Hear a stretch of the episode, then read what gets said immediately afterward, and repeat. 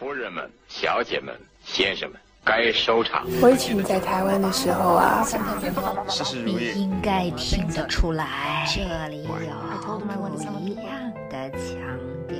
爱是世界上最重要的事情。一起聆听电影的腔调。本节目在多平台上覆盖播出哦。大家好，欢迎收听节目，我是吴书一。这是一期毫无必要的反向导流节目啊，其实本来也没有什么导的必要。这是一期硬核主题的节目。我的好朋友老伙计李志斌李叔，他有一档日坛公园的延伸节目，叫《说归说》，最新上线了一期跟陈默老师对谈金庸的一个主题。陈默很多年就读过他的写金庸的书，嗯，没有想到他还这么年轻。并不长啊，所以大家可以先去听一下，里面聊到了很多我其实想了很多年，也想了很久，但是因为受限制都没有聊得特别深。但是我知道的是，因为这期节目，呃，李叔在最近把金庸真的又重新全读了一遍，就这种研究精神，可能你们在节目当中听到的部分是现场的多少分之一，又或者是他准备的多少分之一。而我之所以会想跟着录一期呢？是因为其中提到的一个点，激发了我想要聊一聊金庸的一个事儿。应该这么说，在中文的环境里面，金庸被讨论的次数和所谓的形式是非常非常多的，论文也好，节目也好，怀旧的那种视频也好，包括对他的作品、电视剧的整理分析也都好，非常非常多。仅就播客而言，我听到的大部分还是以怀旧向为主。甚至随着现实的情况，就是这些年我们看到的电视剧的这个仙侠也好，这个晋江改编、起点改编的那些故事也好，我们知道很多人其实是金庸的门生，当然这个打个引号，就是受金庸文化影响的一些年轻人，他们写作出了更受欢迎的故事，然后变成了大 IP。而这些年金庸剧当然一直也还在拍，每年都会有不同的。公司用他们的艺人资源或他们的团队来拍摄那十几个，其实简单说就那大几个非常有名的故事。放在这个现在横向比较来看，我觉得对于一个不看金庸原著、对他没有光环的人来说，好像一些东西被拉平了，就不再像是十几、二十、三十年前金庸的小说或者文字，它显露出了一种独特的东西。是让很多人很向往的。当然，你可以说那个时候是因为没有对比，包括饥渴。毕竟武侠小说相对于所谓严肃文学、所谓纯文学，又或者说是现实文学来说，它令人满足想象的那一部分，它描写人情感的激烈的那一部分，是更有优势的，也是更容易去吸引观众的、吸引读者的。所以在这里，我先抛出一个我个人的观点。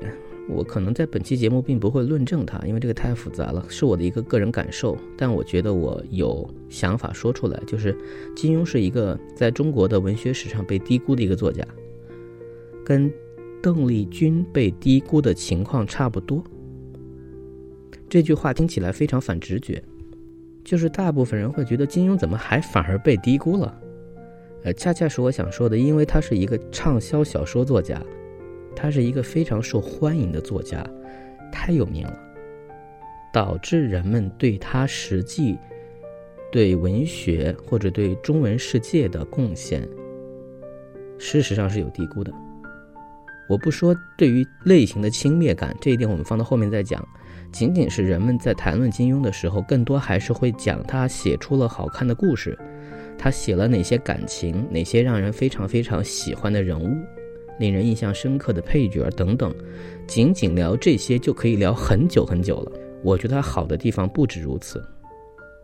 当然，可能还是那句话，这期节目要讲这个讲不完了，这是我一个基本态度。呃，当然说回来，在说归说当中，陈默提到了说金庸在写《神雕侠侣》的时候，他的那种勇气和那种开创精神。对比了当时梁羽生的那种相对比较稳妥或者文人那种保守的方式，他是很盛赞金庸的，是这一点让我激发了一个点，我想整理一下，在我心目当中。这个作为反叛者或者时刻想要超越自己的金庸，到底是有一个什么样的脉络？这是一个非常非常粗浅的脉络啊！我在在此 我不可能讲得很清楚，但是我觉得，在我很早的时候，嗯，阅读金庸，包括阅读金庸评论，就会有的一种感觉。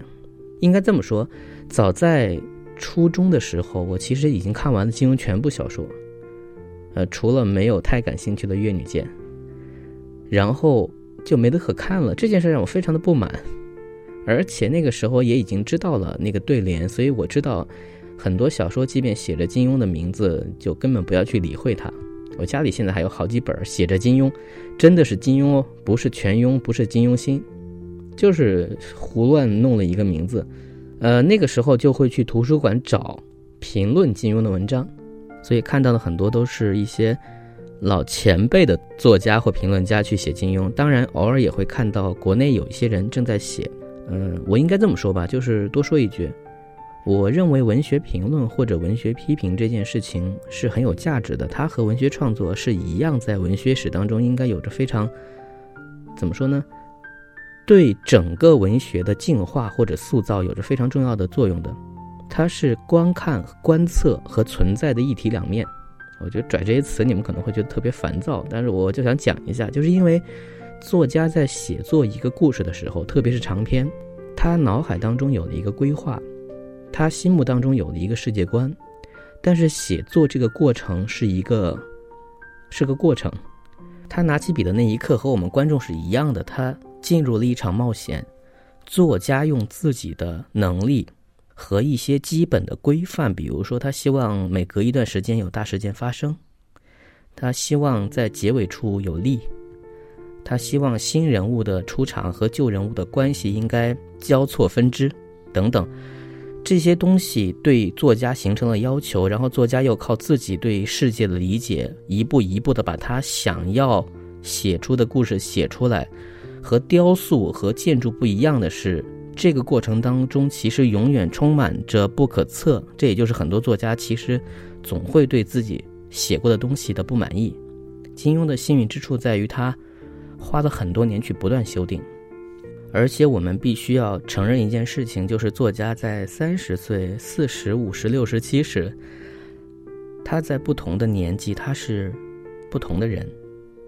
这个世界在改变他，他的生活也在改变他。七十岁的作家，在回看自己三十岁的作品的时候，他只不过是一个有着三十岁创作这个作品记忆的另外的一个人。我们如果非常窄的去讲这个感觉的话，那么这个时候他看这个作品的心情、他的态度以及他想要修改的这个怎么说这种欲望的权利，并不完全优先于那些。陪伴着这些作品成长起来的观众或者读者，所以作家确实没有那么天然的正义感。这也就是在《说归说》当中李叔讲的，呃，金庸老年就是晚年的时候，最后的这一个修订版有一点点像一个同人的这种普遍感受，就他拥有一些权利，但这个权利并不是无限制的。你要说作家有没有这种可能性，说他？晚年之后，他想了很多事儿，他想得更清楚。他借用了同一个故事，同样的人物，写出了另外一个更好的作品呢？这种案例其实也是有的，但是其实往往作家没有机会这么去做，因为如果这样的话，他完全可以写另外一个故事。我们看到很多那种精力很旺盛的作家，早年间爆发期以及晚年写最后一个作品的时候，他暴露出来的不同的特点。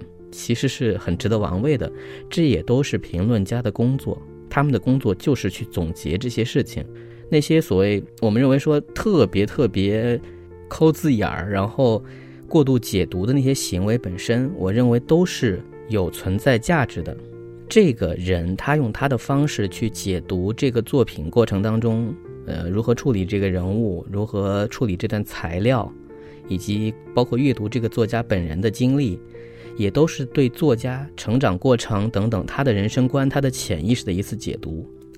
这些东西没有绝对正确，但是解读过程本身像我刚刚说的，就是它是对文学，它是对创作，它是对这个世界的描绘的一个极好的注脚。所以大家不应该去认为说啊，用一百个人就有一百个人这件事情去断绝大家讨论的可能性。你看到你想到了，然后你去辩论它，都可以。但是不要因为这件事情去反向定义。一个社会不应该只有一种声音。好，我来讲一下这个事儿之前呢，我要先读一些片段。这件事情也非常非常有名，就是九十年代末吧，中国内地知名作家王朔，很突然的在媒体上发表了一篇嗯杂文吧，就叫做《我看金庸》，非常简单。这个掀起了后来所谓“王朔战金庸”这样一个。文学界的一个热潮，会有站队，也会有分析，也会有所谓的不嫌事儿大的人。这个过程当中呢，因为双方并不是真的在就某些事情你来我往在打嘴仗，所以它并没有持续特别多。但这个话题本身会被大家拿出来说，比如说王朔到底有没有资格评价金庸，或者王朔说金庸说的对不对？反正王朔用词呢用的是不客气的，金庸相对来说呢是用了一个比较委婉的态度，在不同的时期都表达出自己对于王朔的评价以及对王朔的意见，因为他说他看王朔小说还蛮喜欢的。而过了很多很多年，这个事件我们如何定义它不重要，但从我个人来说，我从当年第一次看到这篇文章的时候，我内心泛起的一个很简单和朴素的感受是什么呢？就是。王朔是以一个非武侠小说受众的立场强行看武侠小说之后，呃，把金庸作品当中那些更多属于武侠小说这个类型、这个类别的那些特点，甚至说俗套就这些东西，拿出来抨击金庸本人的能力。但在我看来，他说那些东西，恰恰是金庸一直在。改良或者是在反对的，只是因为这个小说类型当中必须会存在很多这样的东西，有点表错情。而且很多年后，王朔在上《锵锵三人行》的时候，他提到过这个事儿。他的那个立场特别简单，他就说：“我觉得金庸写的没意思。我从小都看内参，放在我们家就是他爸的那个军区的那些关于什么打仗啊，或者说地图啊，就关于事实上，呃，他所。”了解的那些真实发生的事无巨细的，但我不知道那个孩子看这些东西，他的兴趣是来自于能看懂吗？还是说其实他有一定的吹牛的成分？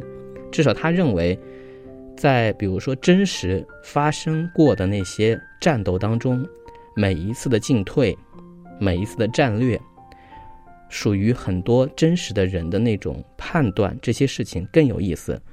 比起来，金庸所虚构那些武侠门派之间的什么勾心斗角这个事儿特别假，特别幼稚，是成人童话。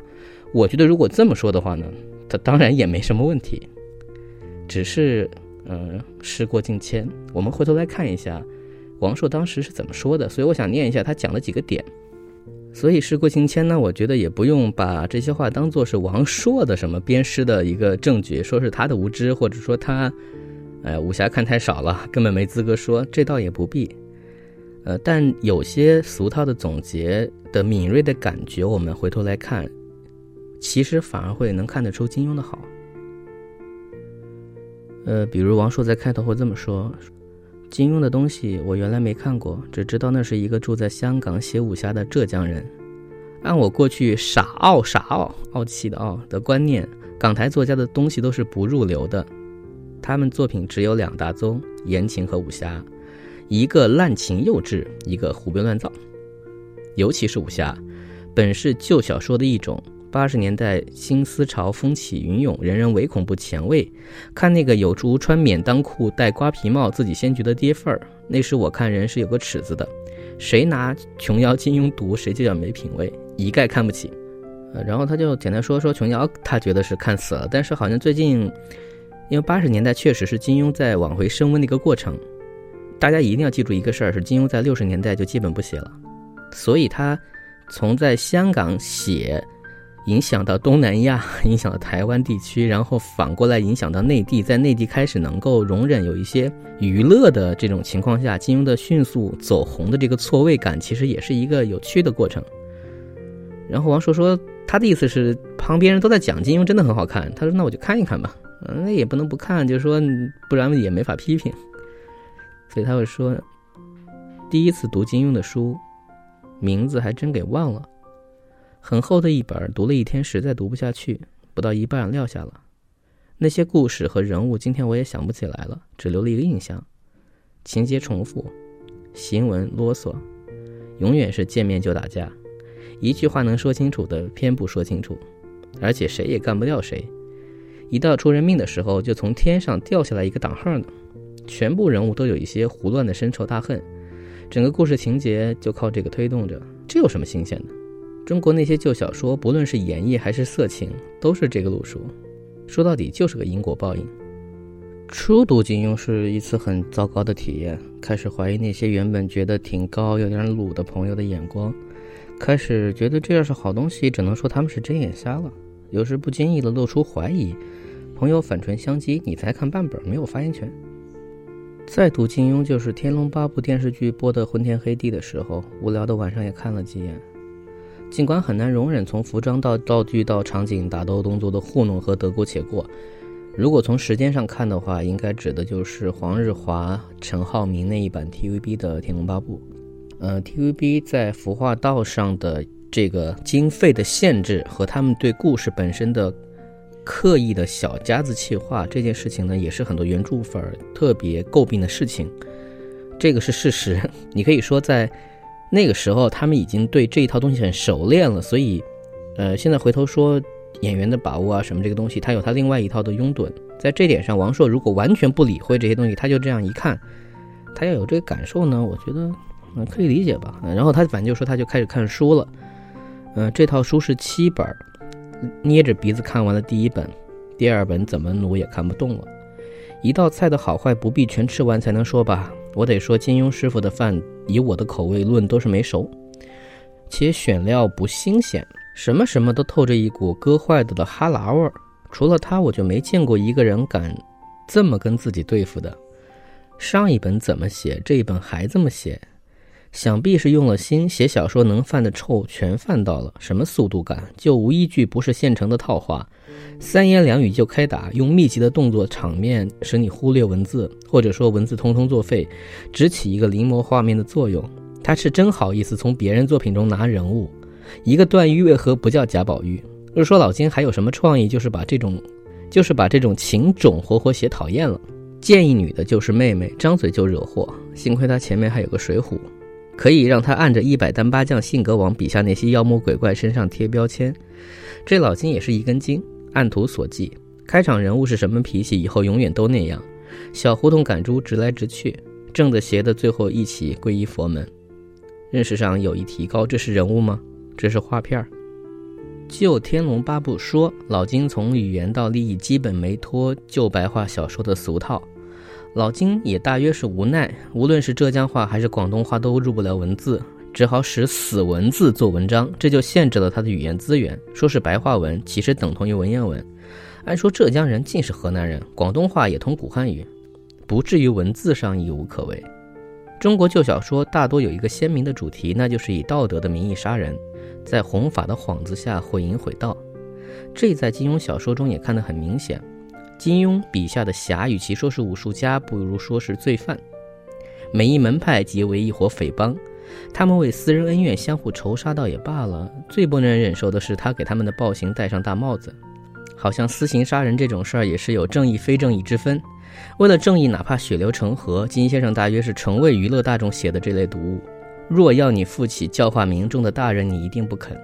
那又何必在一些角色脸上苦苦贴金？以你笔下那些人的小心眼儿。不扯千秋大义、家国之恨，他们也打得起来。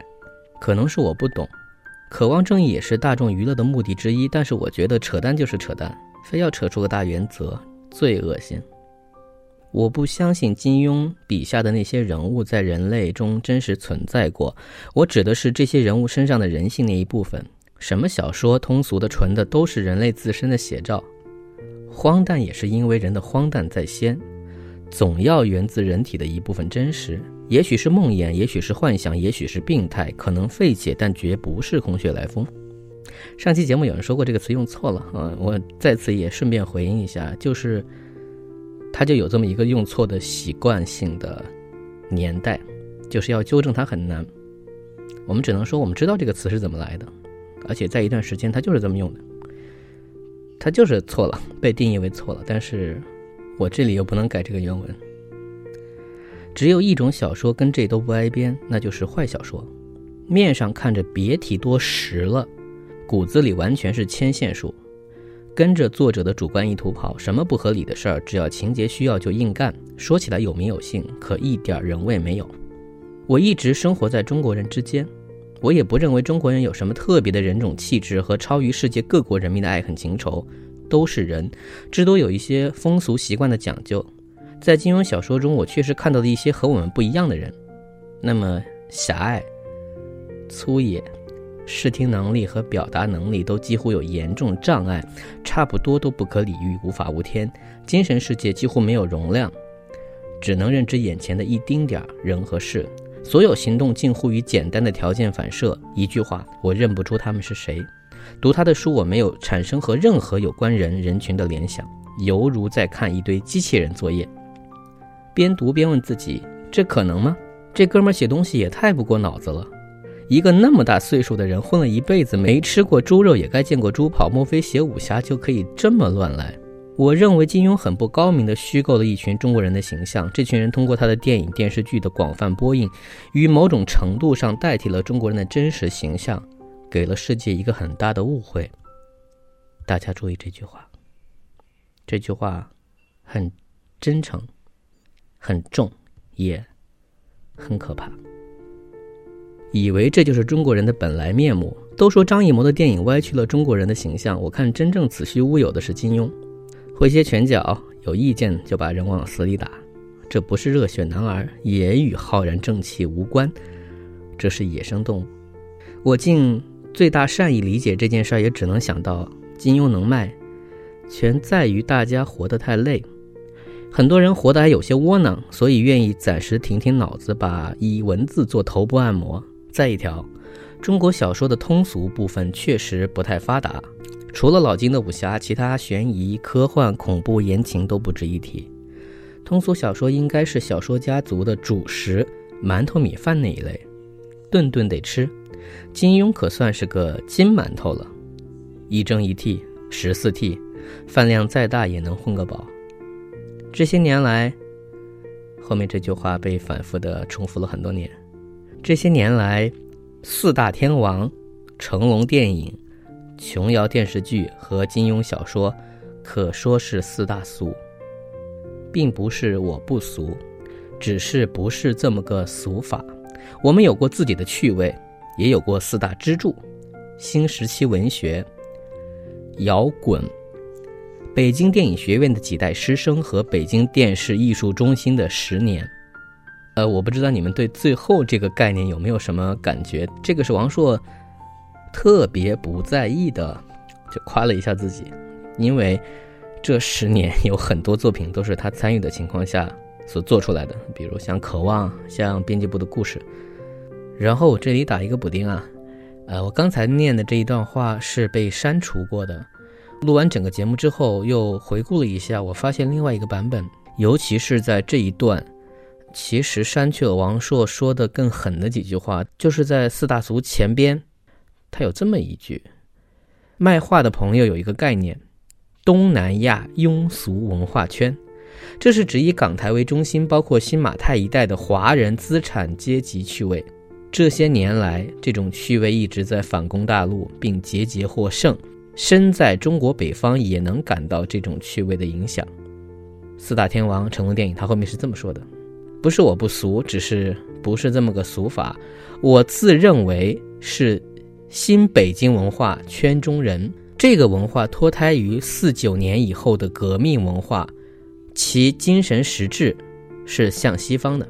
我们有过自己的趣味，也有四大支柱。后面他就举了自己的例子。”哪怕它是偏激的，哪怕它明显有那种所谓强烈的你并不会特别在意的优越感，但只有加上这几句，我觉得你才能够感受到王朔最完整的一种表达吧。呃，创作现在都萎缩了，这个问题出在哪我不知道。也许在中国，旧的、天真的、自我神话的东西，就是比别的什么都有生命力。中国资产阶级所能产生的艺术，基本上都是腐朽的。他们可以学习最新的，但精神世界永远浸泡、沉醉在过去的繁华旧梦之中。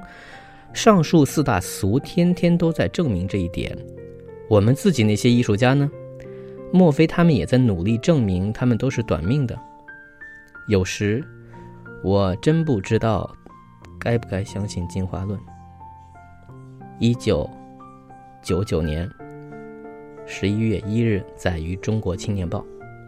这篇文章写的很有力量，而且我觉得，如果你认真读的话，你不会觉得王朔说的话是无脑黑，他有非常清晰的解读立场。哪怕我们刚才也说过，他有些东西是表错情。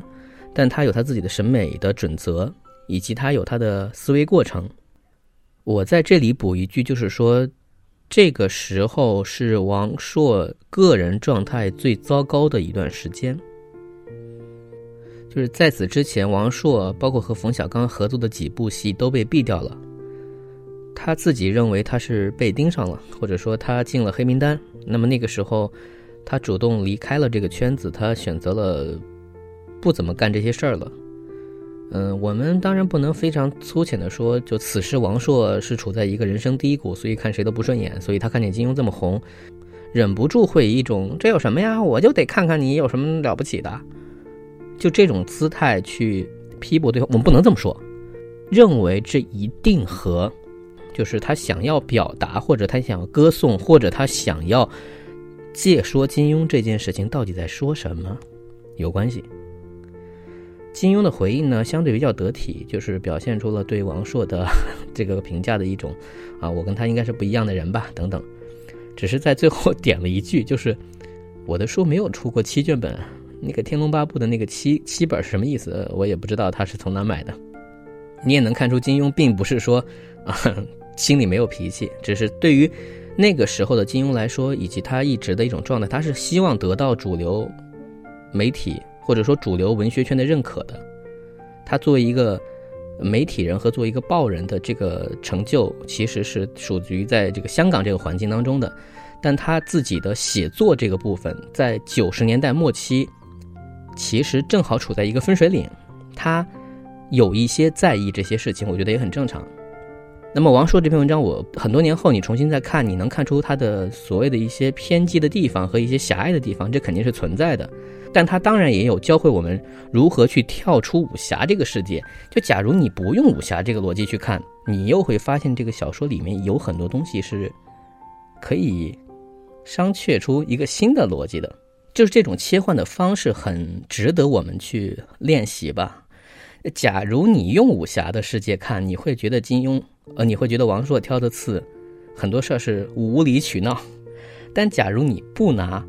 武侠这个逻辑，你拿一个真正就是所有大家一视同仁，就是文学，就是小说这个东西去看呢，那么武侠小说当中的很多套路本身，它确实就存在着有效却令人费解的那一套逻辑。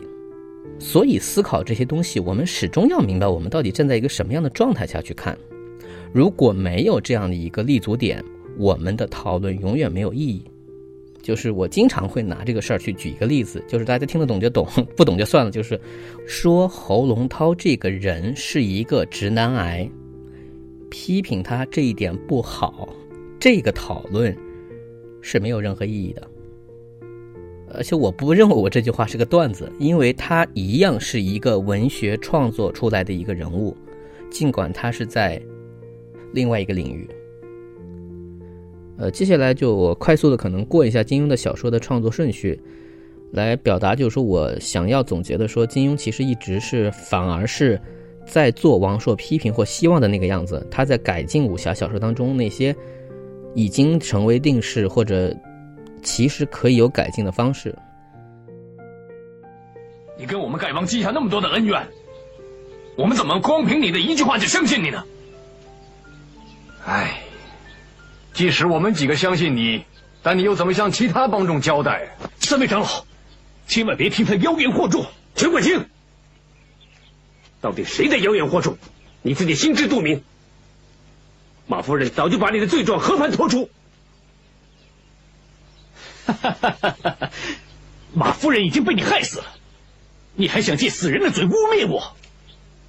借此替自己洗脱罪孽，简直是妄想！